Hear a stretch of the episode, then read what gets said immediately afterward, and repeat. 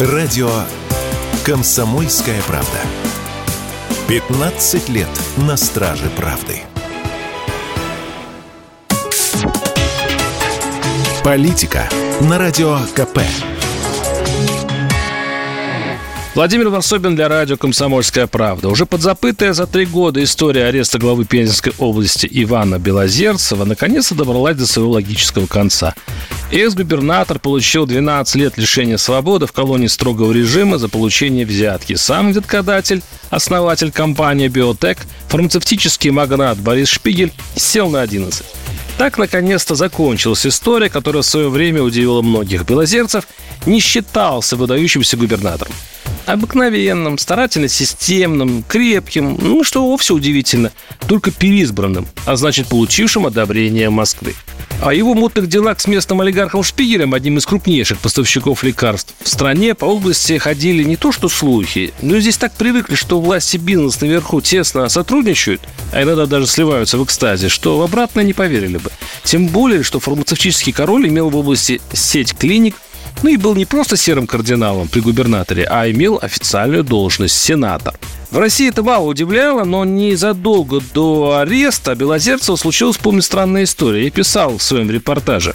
Все началось с хулиганства местных коммунистов, нахально написавших на заборе дома губернатора «Белозерцев, убери забор». Оказалось, большевики вступили за местных жителей, сильно удивившихся, когда глава области переставил ограждение и закрыл стеной общественную дорогу. Заборный скандал был списан на политиканство врагов Губера и успешно потушен. Но попутно выяснилась интересная деталь. Дети губернатора Александра и Данил каким-то образом получили участки муниципальной земли по соседству со своей городской застройкой и даже муниципальной поликлиникой. Как это у них получилось, в мэрии не знают. И скоро таких детских историй стало неприлично много, что переизбрание Белозерцева уже казалось ненужным.